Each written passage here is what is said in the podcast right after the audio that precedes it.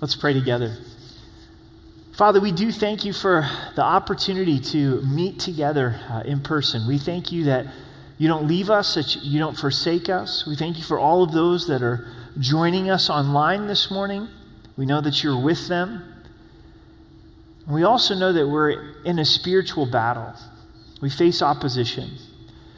Would you teach us to fight? Would you remind us that the victory is yours, that the victory has already been won in Christ? So, Holy Spirit, we welcome you into this time and we thank you and praise you. In Jesus' name, amen. I'd like to take you to a little bit of a dark place, a hard place as we start our service, and it's the reality that we do have a real enemy. As a believer, as the child of God, you have an enemy that wants to destroy your soul. Jesus tells us that the mission of Satan is to steal, to kill, and destroy. He hates you. He hates your marriage if you're married. He hates your kids. He hates your grandkids. He wants to bring destruction in our lives in every way possible. He doesn't take vacation, he doesn't take sabbaticals. He's an opportunist. When things are difficult, he's going to do the full court press in our lives. But the encouragement is that greater is he that's in us than he that's in the world.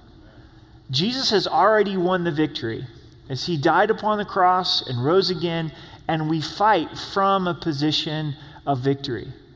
For the children of Israel, there's momentum, there's things that are happening. God has allowed for them to begin to rebuild this wall around Jerusalem, around the temple. The enemy is Sanballat and Tobiah. The enemy is angry, and the enemy starts to bring opposition. At this point in our study of Nehemiah, you may be feeling some opposition. As you've been burdened by brokenness in your life and in the life of others, pressing into that brokenness in prayer, starting to take steps of faith, but now there's this opposition that comes from the enemy. James writes and says, Submit to God, resist the enemy, and he will flee from you. But our responsibility through God's strength and his power is we need to resist. We need to learn how to engage in this spiritual battle. What if you were in a war and you didn't realize it? You would probably be the dumbest soldier in the history of warfare. Everybody around you is like, Don't you get it? We're not at Disneyland. We're not at Disney World. We're not just sitting around drinking lattes. We're in a battle. Our lives are in jeopardy. You need to wake up to the battle that you're in. And sometimes for us as believers, it's easy for us to get lulled to sleep where we don't realize that we are in a spiritual battle. So let's pick up in verse 1 of chapter 4. But it so happened when Sanballat heard that we were rebuilding the wall that he was furious and very ignorant and mocked the Jews. When Sanballat gets the news that they're rebuilding the wall, he's angry, he's furious, and begins to mock the children of Israel. And he spoke before his brethren and the army of Samaria and said, What are these feeble Jews doing? Will they fortify themselves? Will they offer sacrifices? Will they complete it in a day? Will they revive the stones from the heaps of rubbish, stones that are burned? Now, Tobiah the Ammonite was beside him, and he said, Whatever they build, even if a fox goes up upon it, he will break down their stone wall. The enemy loves to mock. And Sanballat, he really points to the way that Satan attacks us as well. When you step out in faith and you start to press into this restorative work that God wants to do in your life, Satan's very quick to say, Who are you to think there's going to be victory? Why are you working on your marriage? Things aren't going to change. You've been in bondage to sexual sin for, for so long. What makes you think that there's going to be victory? Start to have a heart for the lost and, and reach out for the lost and share the gospel. And the enemy's quick to say, Who are you to share the gospel? You don't know the Bible well enough. You've got your own struggles and challenges and, and difficulties. And maybe even if there is a little bit of momentum, it's going to be destroyed. A fox, a mouse could come on your work and, and, and destroy it. And that is the lies of the enemy that we have to battle against and fight against as we step into the work of the Lord. Realize that that doesn't come from the Lord. How do they respond to this mockery in verse 4? Hear, O God, for we are despised. Turn their reproach on their own heads and give them as plunder to a land of captivity. Do not cover their iniquity and do not let their sin be blotted out from before you for they have provoked you to anger before the builders. Respond in prayer. Nehemiah, this whole movement that takes place, is one of prayer. It's birthed in prayer, it's sustained in prayer, it's continued in prayer. It's easy for us to think about prayer as our last resort, but that's not how Nehemiah sees prayer. He understands that he has access to the creator of the universe the God who loves him. We have a direct line to someone who can do something about the opposition that we're in. Do you feel some spiritual opposition? Is there some attack that's taking place in your life? How do you resist? The first way is through prayer. Give that opposition over to the Lord. God, there's some tension that's taking place in my marriage. I know we're not wrestling against flesh and blood. Father, would, would you help us? There's some opposition that I'm experiencing at the workplace. God, I give that over to you. There's some challenges that my kids are, are walking through. Give it over to the Lord in prayer. That's what Nehemiah does here. He, he takes the threats, he takes the, the mockery that's being thrown to them and saying, God, would you deal with this? Maybe you have a particular individual that's coming against you in an unjust way. Give it over to the Lord. Say, God, would you, would you handle this? In verse 6, so we built the wall, and the entire wall was joined together up to half its height, for the people had a mind to work. So, first they pray, but secondly, they continue in faithfulness. They continue to build the wall. So we built the wall. As the enemy opposes us, he wants us to stop. He wants us to stop investing in our families. He wants us to stop looking for God to bring victory in, in areas of struggle. He wants us to stop reaching out to others, loving the body and, and loving unbelievers. And the best way to overcome the enemy is to pray and give it to the Lord, but then to continue in the things that God has called you to do. So much wisdom. It's masterful, it's beautiful, it's, it's powerful. Throughout this whole book of Nehemiah, they don't stop building the wall. They don't allow discouragement to overcome them. They don't allow their personal safety to keep them from building the wall. I've got to be faithful. Sometimes life feels like this, doesn't it? Remember, these are stones that have been broken down. They're going through the rubbish, and they're having to put together this wall one stone at a time. Have you moved large stones? I don't have a lot of experience in that. Doesn't seem like a lot of fun. I remember when this sanctuary was being built out, 2007 was finished around Easter 2008. This is a cinder block building, this side of the church facility.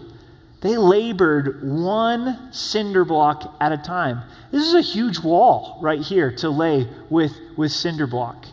Was not an easy task to do. And this is what God's calling us to. He's calling us to faithfulness. Lord, this is what you have given me to do. I'm going to serve you. I'm going to, day after day, put one more stone down and trust you in the midst of this.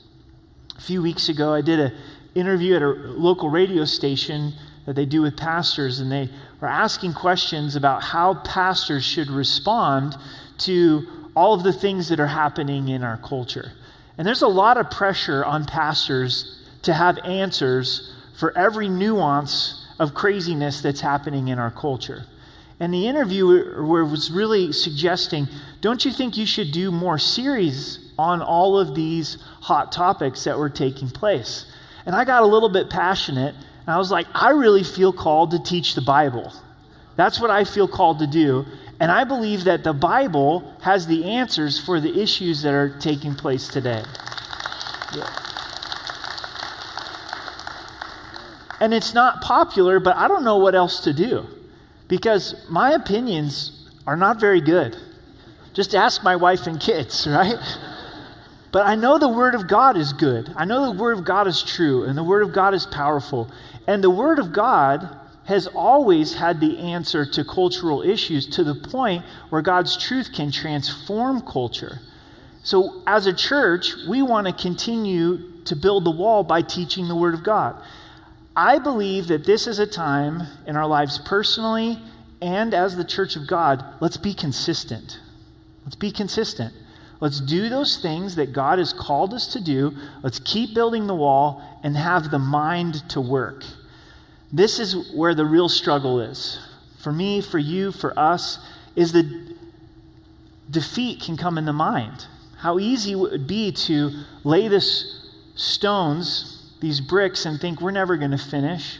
The enemy's going to kill us before we're able to complete this work, and they're defeated in the mind.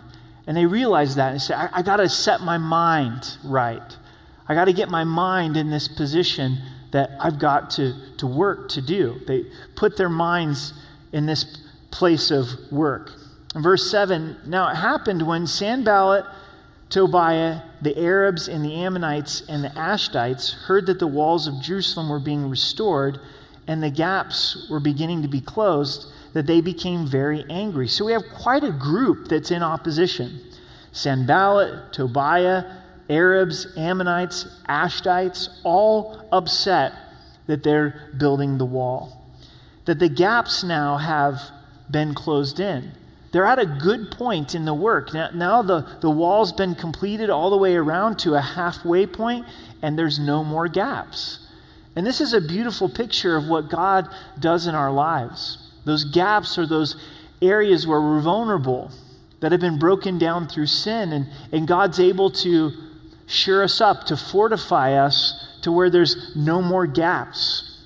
In verse 8, and all of them conspired together to come and attack Jerusalem and create confusion. So, so they're joining together, they're putting together an alliance to attack Jerusalem and, note, create confusion. The enemy's going to mock, the enemy's going to attack, and the enemy's going to create confusion. In 1 Corinthians 14, Paul writes and says that God is not the author of confusion, but of peace. Where confusion is, there's, there's every evil thing. I believe the enemy's been working overtime the last year and a half because throughout the world there's just a state of confusion. And once we're confused and there's not clarity, it, it opens the door for Satan's destruction. In our lives personally, it's so hard when we're confused, when we don't have clarity. Jesus said, Know the truth, and the truth will set you free.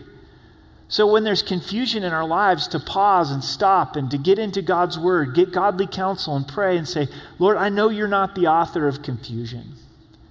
You're the God of truth and you're the God of clarity. And, and would your word bring clarity to my heart and life? But the enemy's always going to try to bring confusion. Once again, their response to this in verse 9 Nevertheless, we made our prayer to our God, and because of them, we set a watch against them day and night.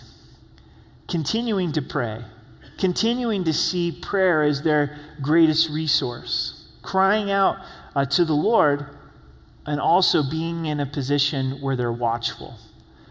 They're continuing faithfulness, continuing in prayer, and they're watchful. Jesus told us, He said, Watch and pray lest you enter into temptation. You've probably noticed when we're in a place where we're near to the Lord in prayer, near to the Lord in His Word and worship, it's easier to say no to temptation. But when we're in a place where we're not near to the Lord in prayer, we're not near to Him in His Word, it's much harder to stand against temptation. So be prayerful and be watchful. Be watchful over the attack of the enemy in your life. Be watchful over how the enemy's attacking your family and the church and our community. I tend to be really slow to wake up to the spiritual battle. I look at things from a physical plane and from a practical plane try to find practical solutions, and then I realize, oh man, there could be a spiritual battle that's taking place here. So watch for it. How is the enemy at work? And pray against those things. In verse 10, then Judah said, The strength of the laborers is failing, and there's so much rubbish that we are not able to build the wall. Ever feel this way? Man, I'm getting tired. I'm getting weary. And there's so much rubbish.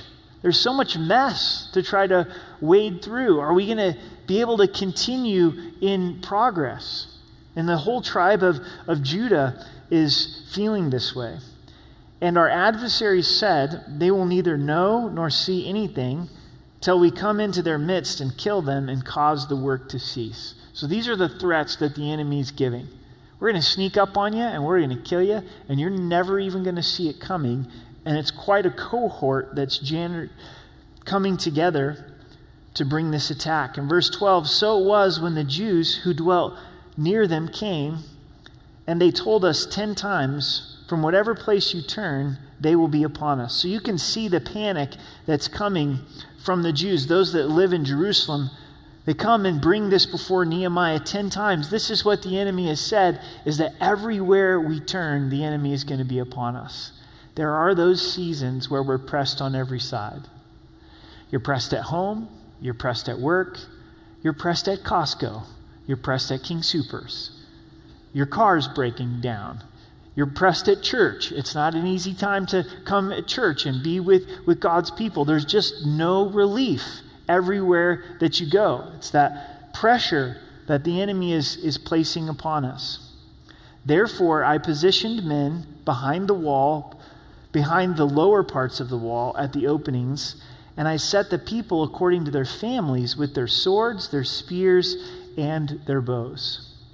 Nehemiah, in his wisdom, says, Families, you got to fight together. Put them together in families, in this place of, of belonging, and gave them weapons. Now remember, our battle is not physical, but it's spiritual, and we want to link together as families and learn how to be able to fight spiritually.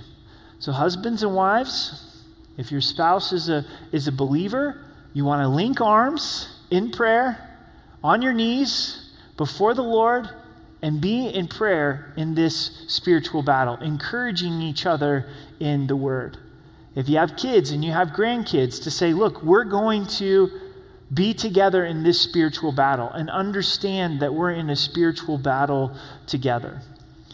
If you're not blessed to have that inside of your family, we know that we're family inside the church. We're the family of God. We're brothers and sisters in Christ, and we get to link arms with other brothers and sisters in Christ, to be watchful over each other, to be sharing joys and sharing struggles, and to fight together spiritually. They're not alone in, in this fight, He links them together as families. As we've seen this play out, the enemy trying to bring confusion, also the enemy has been trying to divide families it's been amazing how the response to COVID virus has divided families. Husbands and wives feeling differently on how to deal with quarantine and how to deal with masks. Moms and dads, siblings, brothers and sisters, and family gatherings. And some family gatherings won't come to you unless you wear a mask, and others are saying, I'm not willing to ma- wear a mask. And so you have families that haven't been together in a year and have really had a difficult time being in a place of unity. Churches have been divided over issues of, of masks and how to respond to, to the coronavirus. And ultimately, I think the enemy's laughing. Satan's like, I've divided families over masks, I've divided churches over masks. And don't you think that the relationship is even more important than whatever decision is made? A relationship between parents and kids, a relationship between brothers and sisters, a relationship between husbands and wives? I mean, what, what good is it if you navigate all this coronavirus, but then you don't have a marriage at the end of it? You don't have a relationship with your kids at the end of it. Churches are, are divided. We've got to be wise. Church, we, we've got to be wise and come to, to understand man, the enemy's at work and he wants to divide families, he wants to divide churches. And so we press into the Lord and we fight for unity in our families. We fight for each other in our families. We fight for the body of Christ and really learn to how to love each other with these different convictions. To love each other in our families with these different convictions. To love each other in the body of Christ in the midst of these different convictions. But God's heart is for us to fight together as families. In verse 14, and I looked and arose and said to the nobles, to the leaders, and to the rest of the people, Do not be afraid of them. Nehemiah, in his wisdom, knows that the children of Israel are in jeopardy of being afraid. Wouldn't you? These are normal people. These are not soldiers. They're being led by a cupbearer, not a general. And they have people groups coming together to attack them, and they don't have the strength in and of themselves to have a defense. And Nehemiah is saying, Don't be afraid. And it's so important for us to not allow fear to grip our hearts. And it may come into each of our lives in different ways, but once we walk in fear, there's great torment. And God's perfect love casts out fear. What's an area of our lives this morning where fear has gotten the best of this? And to get our eyes off of this situation and to get our eyes on the Lord, Nehemiah says, Don't be afraid of them. Remember the Lord great and awesome. The reason that we don't have to be afraid is because God is great and God is awesome. He is the waymaker. He's the creator of the universe. He's our father. He's the lover of our soul. He's sealed up eternity. He's promised to us eternal life. So, so we don't have to go through this life in a place of fear. In the midst of opposition, in the midst of that challenge, it's easy for fear to get the best of us and to put our eyes upon the Lord and say, I'm not going to respond in fear. One of the things that I love about the Psalms is David's honest about his own fear. A lot of his songs are him moving from a place of fear to faith and processing his fear. Whenever I'm afraid, Lord, I will trust in you. That means David was afraid, but he didn't want to stay in that place. We're all going to have times when we're afraid, but we don't want to stay in that place. To move to a place of trust. And fight for your brethren, your houses, your daughters, your wives, and your houses. He calls them to fight, to fight for their sons, for their daughters, their wives, and for their houses. And God has called us to fight spiritually as well. We don't take up a physical sword, but we take up the spiritual weapons that God has given to us. Would you turn with me to Ephesians chapter 6, verse 10? Ephesians chapter 6, verse 10. Because I think many of us would acknowledge that God has called us to fight in the spiritual arena, but we don't know how. And specifically, God gives us his armor to be able to engage in this spiritual battle. So this is Ephesians 6, verse 10. Finally, my brethren, be strong in the Lord and the power of his might, so we don't do this in our own strength. Put on the whole armor of God that you may be able to stand against the wiles of the devil. When we think of putting on the armor, what's the purpose of putting on armor? Is it to look cool? It's to use it. So as we put on this spiritual armor, we use it in this spiritual battle. Paul spent much time as a Roman prisoner looking at Roman guards. So think of Roman armor, and he uses this as an illustration of the spiritual armor that God's given to us. For we do not wrestle against flesh and blood, but against principality, against powers, against the rulers of darkness of this age, against spiritual hosts of wickedness in their heavenly places. Therefore, Take up the whole armor of God that you may be able to withstand in the evil day. Do you feel like we're living in an evil day? Apparently, Paul felt the same way. And he said, For us to stand in this evil day, having done all to stand, therefore stand, having girded your waist with truth. The Roman soldiers would have this belt. The belt would then be the foundation for so much of their armor. Much like our police officers have some pretty cool belts, some pretty sturdy belts that then other weapons are able to hang off of. The belt of truth for us is the Word of God. That's the foundation for us when it comes to the armor of God. We want the, the belt of truth. Having put on the breastplate of righteousness. Whose righteousness? Christ. It's Christ's righteousness. The breastplate would guard the vital organs, much like the bulletproof vest. And what guards our heart, and everything flows out of the heart, all issues flow out of the heart, is the righteousness of Christ. I know that I'm saved by God's grace. I know that I'm forgiven by the Lord, and I'm holding on to his righteousness. Having your feet shod with the preparation of the gospel of peace. There's a little bit of preparation in putting your shoes on. Sometimes, in the midst of uh, raising four kids when they were younger, the hardest thing of the day was finding everybody's shoes when we're all six going uh, somewhere, right? And we're to take the time to prepare our day with our gospel shoes. That everywhere I step today, I'm in the gospel. That brings a lot of peace. I know I'm saved. I know I'm the child of God. I know I'm going home to be with the Lord. It also brings purpose. Every step that I take, I want it to be in the gospel. Every step I take, Lord, would you fill me with your spirit that I could be a testimony of the gospel, the preparation of the gospel of peace. There's a priority here in verse 16 above all, taking the shield of faith, which you will be able to quench all the fiery darts of the wicked one. Why the priority here? Because the faith in the Lord and trust in the Lord protects us from those fiery darts of the enemy. If Satan sends those our way to trust that God's in control, that God has provided the victory, that He hasn't left us or for, forsaken us, and choosing to, to trust Him.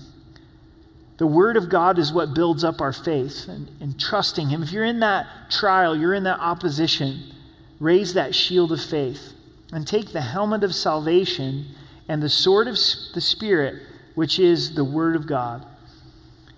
The Battles won and lost in the mind. Roman soldiers had some pretty cool helmets that they would wear. Our helmet is salvation. Our thoughts being filtered through salvation. That I'm saved, that I'm the child of God, that God desires to bring others into salvation. We have to take our thoughts captive. We have to use this helmet of salvation as the filter for our thoughts. Only offensive weapon, sword of the Spirit. And the sword of the Spirit is the exacting word of God for that particular struggle or situation. Jesus is the example of this in Matthew chapter 4. He's tempted in the wilderness, and he uses the word of God, he uses the sword of the Spirit for the temptation that's coming at him. Jesus, why don't you take these stones and turn them into bread? Panera bread, here you go. Jesus is fasting. The Spirit had called him to fast. He says, Man shall not live by bread alone, but by every word of God, quoting out of the Old Testament. Use the sword of the Spirit. So we may be struggling with anger or bitterness or lust or fear. We use the Word of God. We memorize a few verses, not books of the Bible, not that there's anything wrong with that. I've never been able to pull that off but small verses that have to do with particular situations or struggles, get them in your heart and say them out loud in those moments of struggle. And that's that offensive weapon against the enemy. And we're left with, in verse 18, praying always with all prayer and supplication in the Spirit, being watchful to this end with all perseverance and supplication for the saints. Praying always. Prayer is the oil that brings the armor of God together. It's the Vitamix, if you will, or you, you put it all in the Vitamix and you, you turn it on. This is how we use the armor of God is through prayer. Lord, I'm really struggling in my thoughts today. Would you help my thoughts go through the helmet of salvation? Jesus, would you help me know the verses that I'm going to need in the midst of, of this battle? Being in fellowship with God around the armor of God as we engage in this battle. But what's the challenge? Submit to God resist the enemy and he'll flee. If we resist through God's power, through the weapons that he's given, eventually the enemy will flee. Let's go back to Nehemiah, verse 15. And it happened when our enemies heard that it was known to us and that God had brought their plot to nothing, that all of us returned to the wall, everyone to his work. So once the enemy hears that they know of the plot, they give up. It is that moment where the enemy flees. In this victory, they don't lose sight of what God's called them to do. They continue building the wall. So it was from that time on that half of my servants worked at construction, while the other half held spears, the shields, the bows, and, the, and wore armor, and the leaders were behind all the house of Israel. Those who built on the wall and those who carried burdens loaded themselves so that with one hand they worked at construction and with the other hand they held a weapon. Every one of the builders had his sword girded at his side as he built, and the one who sounded the trumpet was beside him. So as they're working, as they're being faithful, they're holding on to their swords. A beautiful picture for us as hopefully we're serving the Lord in faithfulness. Hold on to your sword. Get well acquainted with your sword. Whether it's a Bible app or it's old school, Genesis to Revelation, we need it in our lives. We need to know it, read it, live it. We're holding on to the sword as we're continuing in faithfulness. Then there's this trumpet. What's this whole deal with the trumpet? Then I said to the nobles, the rulers, and the rest of the people, The work is great and extensive, and we are separated far from one another on the wall. Wherever you hear the sound of the trumpet, rally to us. Our God will fight for us.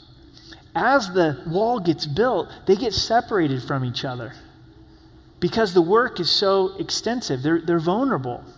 So Nehemiah gives them a trumpet and says, If you're being attacked at this particular position of the wall, then I want you to blow the trumpet. Everybody stops their work and rushes to that one place as they're going, they're saying God is going to fight for us. This is a key part of resisting the enemy is we don't do it alone. When you're in that spiritual battle and you're being attacked, blow that trumpet to other believers and allow them to come and to fight with you. Maybe there was a few rogue individuals on the wall that the enemy comes and they go, I got this. I got my concealed carry. I'm prepared. You're messing with the wrong person, right? Bam! I got you. Instead of blowing the trumpet. And sometimes our tendency is like, man, I'm so strong in the Lord, I can do this on my own. I'm going to continue to fight this. I'm not going to share with my spouse. I'm, I'm not going to share with brothers and sisters in Christ. And for some reason, the hardest thing to do is to sound the trumpet.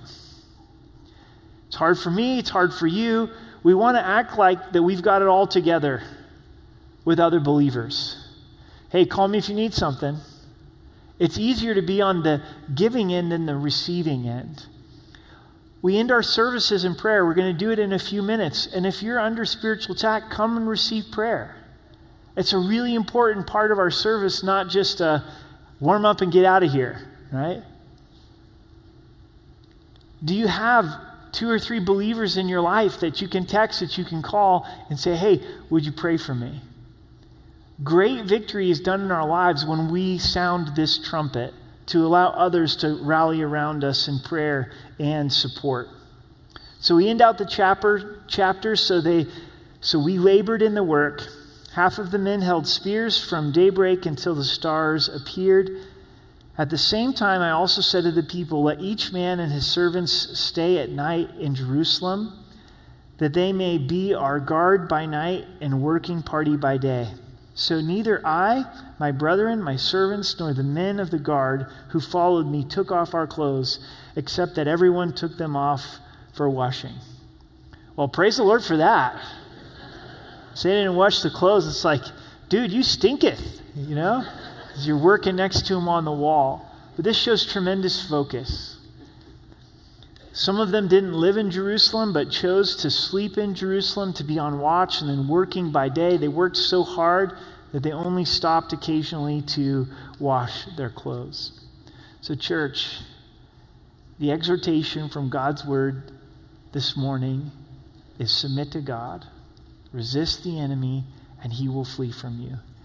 May we wake up to this spiritual battle, see how great and awesome God is. Don't do it alone. Sound the trumpet, allow others to rally around you, and God will be faithful to bring the victory.